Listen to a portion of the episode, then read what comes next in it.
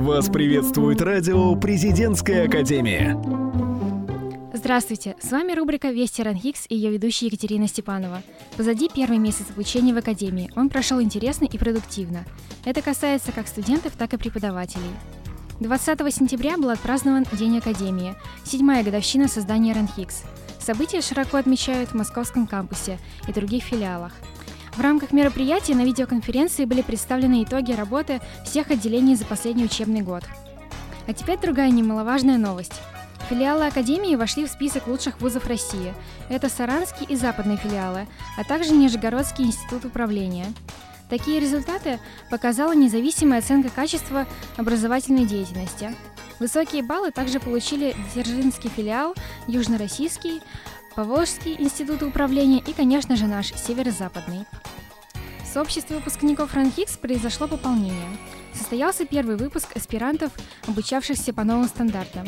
Дипломы с присвоением единой квалификации исследователь-преподаватель-исследователь получили 76 аспирантов. Среди них есть 5 иностранных граждан из Китая, Таджикистана, Азербайджана и Македонии – также присутствует новость из мира спорта. Студентка Оренбургского филиала Ранхикс стала призером международного турнира по боксу. По итогам состязания Индира Шудабаева выиграла три боя у представительниц Турции, Украины, Монголии и завоевала второе место. Поздравляем Индиру и желаем не останавливаться на достигнутом. На сегодня все. Это была рубрика «Вести Ранхикс». Следите за актуальными новостями Академии. Всем привет! Вы слушаете радио Президентской Академии и ее ведущие Влада Гараева и я, Катя Петрова, в рубрике «Расскажи и нам».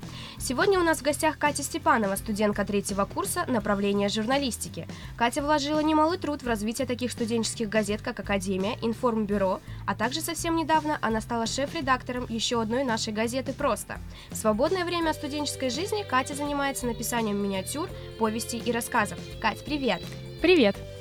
Кать, расскажи, в какой период своей жизни к тебе пришло осознание того, что в будущем ты увидела себя в роли журналиста? Ну, что поспособствовало твоим, э, вот именно твоему выбору? Ну, на самом деле это было совершенно случайно. Где-то в девятом классе мне предложили э, поработать в пресс-службе экологической организации «Зеленый фронт», а мне просто хотелось чем-нибудь интересным заниматься, я пошла туда, мне понравилось, и я решила дальше заниматься журналистикой. Так, хорошо. Влада, а ты знала, что, будучи еще школьницей, за Катиными плечами был уже определенный опыт и хорошие достижения? И, Катя, скажи, помогло ли тебе это при поступлении в наш вуз? Ну, в принципе, да, мне это помогло, потому что я в качестве портфолио предоставила сборники, в которых были опубликованы мои рассказы. Нам также известно, что одно из твоих произведений раньше можно было найти даже на книжных полках Москвы. Как оно называлось и по какому критерию оно было отобрано? Оно называлось «Настоящая любовь» и было опубликовано в сборнике «Писатель года 2014». Э, проходил такой конкурс, и члены жюри отбирали лучшие рассказы. Катя, скажи, пожалуйста, какое направление журналистики тебе ближе всего? То есть это будет журналистское расследование, тревел-журналистика, может быть, новостная? Ну, на данный момент мне интереснее всего новостная журналистика. Ну, и это отчасти связано с тем, что я Э, пишу для газеты Академии, Информбюро и ну, газеты просто. Ну, в газетах, ну, в первых двух газетах э, больше присутствуют новости, а в газете просто как новости, так и что-то другое. Как ты видишь работу своей мечты в будущем? Mm, ну, я думаю, то, что буду работать в какой-нибудь газете, потому что это мне ближе, чем э, радио, телевидение и так далее. Что, по-твоему, самое интересное в профессии журналиста? Ну, я думаю, то, что это опасность, потому что в профессии журналиста постоянно какие-то странные случаи происходят. Допустим, когда-то, когда я работала в экологической организации «Зеленый фронт», а, там нужно было просто бегать за всякими людьми, которые иногда вели себя агрессивно, иногда угрожали спустить собаку, ну там или просто подож- поджечь машину, допустим, моему начальнику какой и кошмар. так далее. И, и как вы с этим вообще справлялись? Ну, ну, мы просто воспринимали это как угрозы и как-то старались просто, ну, в общем, старались не обращать на это внимания. Угу. А скажи, пожалуйста, чем для тебя является литература? Призванием, хобби, работой? Ну, я думаю, то, что литература для меня скорее хобби, потому что вряд ли на этом можно заработать, потому что, ну, обычно зарабатываю только самые гениальные люди, остальные Ты больше себя вкладывают деньги. человеком, что ли? Ты Ну, много всего успела. В принципе, возможно, когда-нибудь я и буду гениальной, но не факт. Мгм. Тогда, вот исходя из этого ответа, а какой бы ты совет могла дать ребятам, вот начинающим? Журналистам или писателям? Журналистам или писателям? Ну, наверное, тем и другим нужно побольше писать и развиваться. Мгм. А тогда скажи, пожалуйста, приносят ли плоды твоей творческой и профессиональной деятельности какой-либо достаток? В настоящий момент нет. Ну а может быть раньше? Нет. Ни денежных, ни грамот, ничего не Ну, грамоты у меня есть, а денег нет. Ну ладно, спасибо. И в завершение хотелось бы узнать, а какое выражение великих людей ты считаешь к себе ближе всего? Ни дня без строчки. А почему? Ну, на самом деле, я не знаю, великое это выражение или нет, но просто я считаю, то, что Это нужно девиз, постоянно наверное, да? писать, чтобы совершенствоваться. Да, это мой девиз. Спасибо, Катя. С вами было радио Президентской Академии и ее ведущие Влада Гараева и Катя Петрова. Рубрики «Расскажи нам». До новых встреч. Скромное хэ-хо, друзья, с вами Лиза, и Настя, рубрика ИМХО. Мы начинаем. В разделе фильмов, интересных для специальностей, у нас сегодня лента для врачевателей душ. «Ангела» 2005 года. Ты смотрела его? нет, расскажи, о чем он. Для нашего 2017 года фильм уже довольно старый, но он все равно не теряет своего шарма. История о мужчине, который так запутался в себе и своем вранье, что уже был готов окончить свою жизнь. Но необходимость спасать другого человека, длинноногую блондинку, которая сиганула с того же моста, помешала его планам. Отличная игра Жамеля Дибуза, которого вы могли увидеть в нетленном Астериксе и Обеликсе. Шарм актрисы Рие Расмуссен, которая играет нетипичного ангела, который учит главного героя полюбить себя. Забавная, романтичная лента с трогательным концом, никого не оставит равнодушным. Ну, раз ты рекомендуешь, то тогда обязательно посмотрю. А теперь переходим к разделу познавательного кино. Э, слушай, у тебя есть какие-нибудь принципы в питании, которые ты соблюдаешь? Ты же следишь за фигурой? Но определенной диеты я не придерживаюсь, стараюсь, конечно, есть полезную еду и заниматься спортом. Ну, тогда я расскажу про один познавательный фильм. Он должен многим понравиться, поскольку достаточно интересен. Называется «Сахар». Фильм 2014 года. В общем, это история о том, как мода на здоровое питание на самом деле приводит нас к ожирению. Австралийский режиссер и актер Дэймон Гамо снимает на камеру свой эксперимент, в ходе которого он начинает питаться исключительно едой, имеющей маркировку «полезно для здоровья». Но думаю, что многие такую еду видели в магазине. И это он делает для того, чтобы раскрыть всю правду о сахаре, который на самом деле скрыт в обезжиренных йогуртах, мюслях, протеиновых батончиках и другой мимо полезной еде. Вообще, до начала эксперимента Дэймон ведет здоровый образ жизни, занимается спортом, ест такую вредную еду, как чипсы, конфеты, не пьет сладкую газировку, не курит и не употребляет алкоголь. У него сбалансированное правильное питание. Сам фильм демонстрирует изменения нам, которые происходят с телом этого парня до начала эксперимента, не испытывающего проблем с лишним весом. Благодаря познавательному путешествию Дэймон освещает неизвестные многие факты о том, как строится индустрия пищевой промышленности и какого сахара на самом деле стоит опасаться на полках супермаркетов. Этот фильм навсегда изменит ваше представление о здоровом рационе. Думаю, нужно обязательно глянуть. А в октябре стоит обратить внимание на такие фильмы, как «Иностранец». Вид мною любимого Джеки Чана в данном фильме заставляет повторять фразу «только бы это был грим» как мантру. И пусть сюжет фильма чем-то отдаленно напоминает «Заложницу», где Лиам Нисон неустанно ищет свою дочь, все-таки история со случайной жертвой в виде дочери Чана может иметь успех. Угрюмый, постаревший, вечно побитый Джеки Чан совсем не вяжется с привычными нам картинами, которые обычно имеют весомую комедийную составляющую. Тут все серьезно. Возможно, придется поплакать. Не забудьте взять с собой бесплатные салфетки из столовки, когда будете перекусывать там перед кино. Салют-7. Советская космическая станция Салют-7 находится на орбите в беспилотном режиме. Внезапно она перестает отвечать на запросы, посылаемые Центром управления полетами.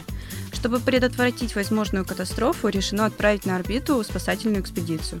Судя по трейлеру, картина очень напоминает недавний и довольно неплохой фильм «Время первых». Опять космонавты, опять Советский Союз и, кажется, даже те же реквизиты. Но если это кино заставит забыть о своем предшественнике, и мы сможем воспринимать его как отдельное произведение, думаю, жалеть о потраченных деньгах не придется. Матильда. Очередной фильм российского производства еще не вышел, но уже изрядно нашумел. Картина Алексея Учителя посвящена судьбе балерины Матильды Кшесинской, в которую был влюблен будущий император Николай II.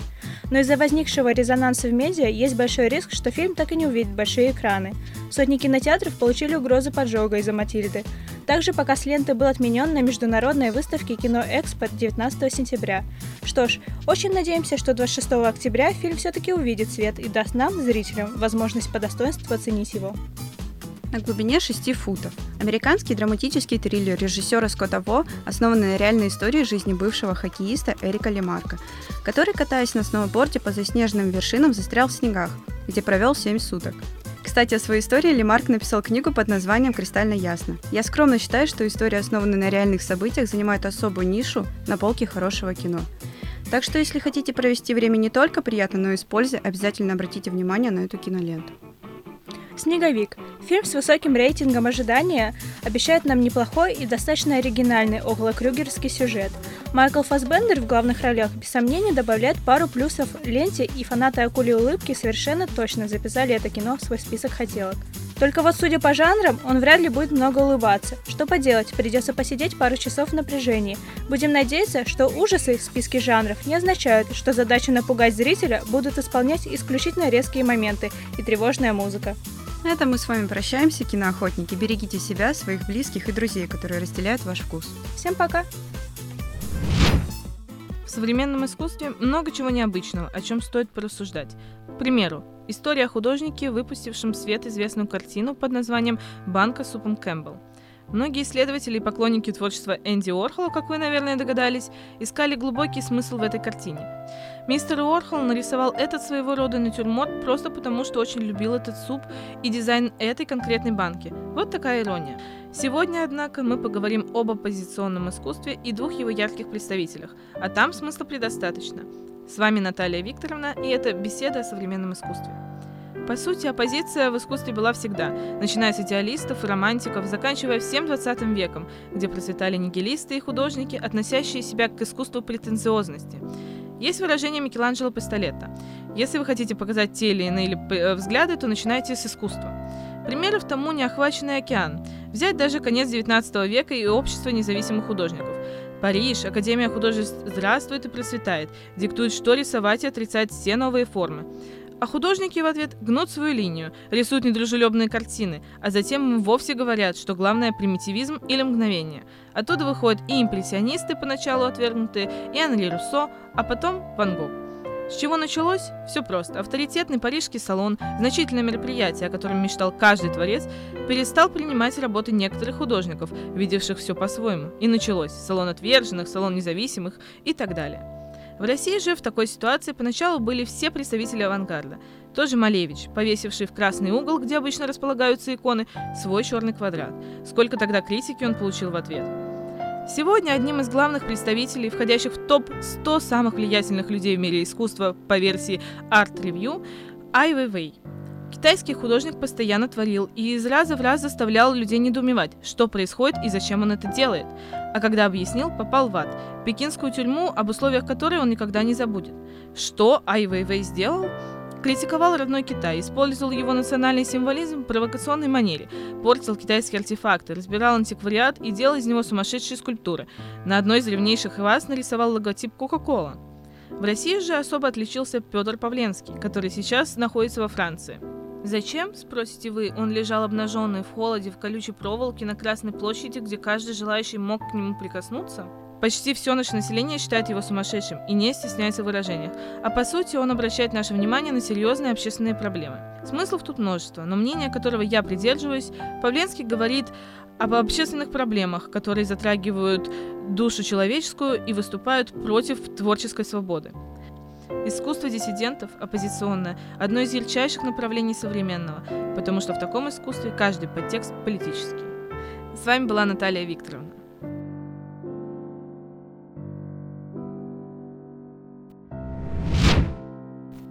Привет, Ранхикс! С вами рубрика «За кулисье» и мы ее ведущие Мария Кузьмина и Екатерина Рубайка. 21 сентября на крыше Веденского отеля в ресторане «Невесомость» состоялся моноспектакль «Компромиссы» по одноименному произведению Сергея Донатовича Довлатова. Главную роль исполнил Леонид Таранов, известный зрителям по таким постановкам, как «Нервные люди», «История из чемодана» и «Без предрассудков». История про компромиссы простая и незатейлива. 12 ироничных новелл повествуют о работе Сергея Довлатова в газете «Советская Эстония». Каждая из публикаций журналиста того времени – это начало нового рассказа и нового компромисса. Стоит отметить, что новеллы эти не вымышленные, а самые настоящие, поэтому книга основана на реальных событиях. И остался я без работы. Может, думаю, на портного выучиться. Я заметила у портных всегда хорошее настроение. Начинает свой рассказ главный герой и медленно подбирается к первому компромиссу – мы не будем останавливаться на каждом. Времени не хватит, чтобы пересказать все. Этим же руководствовались и постановщики спектакля. Компромиссы не идут по порядку, сюжетная канва нарушена, но постановка от этого не пострадала. Действие происходит на крыше. Фон спектакля – вечерний Петербург. На прозрачном шатре висит несколько публикаций. Актер постепенно зачитывает каждую – быть может, не совсем свойственной для Довлатова манере, герой ссорится с редактором Туранком в первом компромиссе, потом, уже в четвертом, с инструктором ЦК Ваней Трулем. Пятый компромисс, как нам кажется, самый смешной, о публикации 75 года «Человек родился», «Человек, обреченный на счастье», смеется Довлатов. История о случайно выбранном ребенке, 400-тысячным жителем города по случаю Дня освобождения Таллина. Редактор не может определиться, какой ребенок станет избранным. Небрежно откидывает он и вариант и с Эфиопом, и с евреем. Остановились на первенце из семьи водителя и токаря. «Нормальный, человеческий ребенок», кричит редактор Туранок. Стоит напомнить, что это не просто спектакль, а моноспектакль. Актер Леонид Таранов, несмотря на некоторую сбивчивость, филигранно изобразил самого Довлатова, редактора Туранка, немного сумасшедшего, но очаровательного журналиста Буша и многих-многих других. После демонстрации основных действий из произведения «Компромисс» в финале спектакля герой веселит публику своеобразным стендапом, небольшим сборником юмористических историй из жизни самого Довлатова. Несмотря на то, что постановка не имеет единой повествовательной канвы, все компромиссы, отраженные в спектакле, связаны единой темой. Все они крутятся вокруг одной, важнейшей в этом произведении проблемы. Речь, конечно же, о несовершенстве советской власти и противоборстве людей, которые должны стоять на страже той самой власти, то есть журналистов. В лице самого Довлатова и его колоритных друзей отражены черты, которые должны быть в каждом добросовестном российском журналисте – честность, справедливость и достоинство – о советском двоемирии написано много, но мало, когда рассказ полон такого юмора и одновременно щемящей тоски. Как остаться хотя бы более-менее приличным человеком, когда реальность кусается? Где кончается компромисс и начинается откровенная подлость? Надолго ли спасает даже самое изысканное чувство юмора, если твой талант никому не нужен, его приходится разменивать на мелочи? Обо всех этих вопросах заставляет задуматься чудесный спектакль Дженни Катышевой «Компромисс».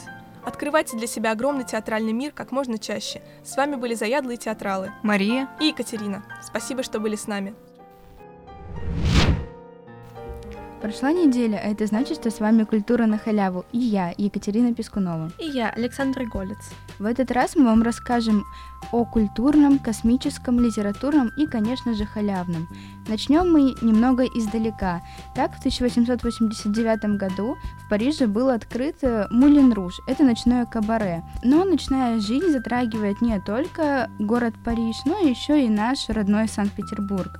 А, так, э, э, на площадках нашего города пройдет фестиваль документального кино «Beat Weekend», который расскажет о ночной жизни Варшавы и Берлина, закрытых сейшенах, иранских диджеях, культовых кумирах гранжа, а также стоит отметить, что в программу вошли киноленты о музыке и новой культуре, актуальной для молодежи мира. Говорить о кино и не упомянуть выставочный проект видеоискусства в Мраморном дворце невозможно. Начиная с 14 сентября, в течение 9 месяцев Мраморный дворец будет знакомить зрителей с произведениями современного видеоискусства из коллекции Национального центра пластических искусств Парижа.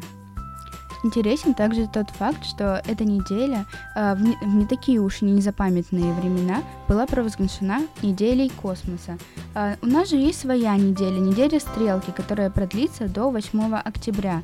В рамках программы пройдут лекции, обучающие мероприятия, дискуссии и показы фильмов, посвященные различным способам исследования и развития города.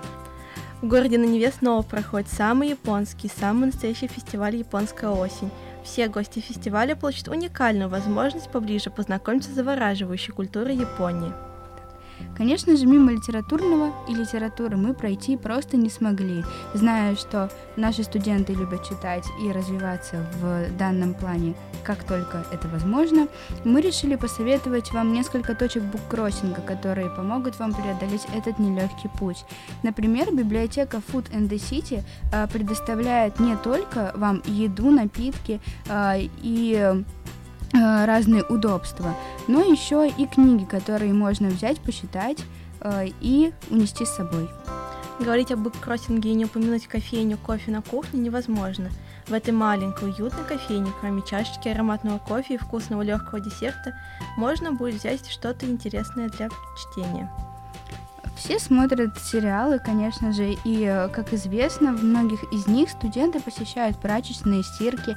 Однако мы решили вам посоветовать сходить не в подобные заведения, а в кафе прачечную стирка 40 градусов. А в известном баре теперь можно не только выпить кофе, послушать музыку, постирать вещи, но и почитать книги и поделиться произведениями из своей библиотеки. С вами была Культура на халяву.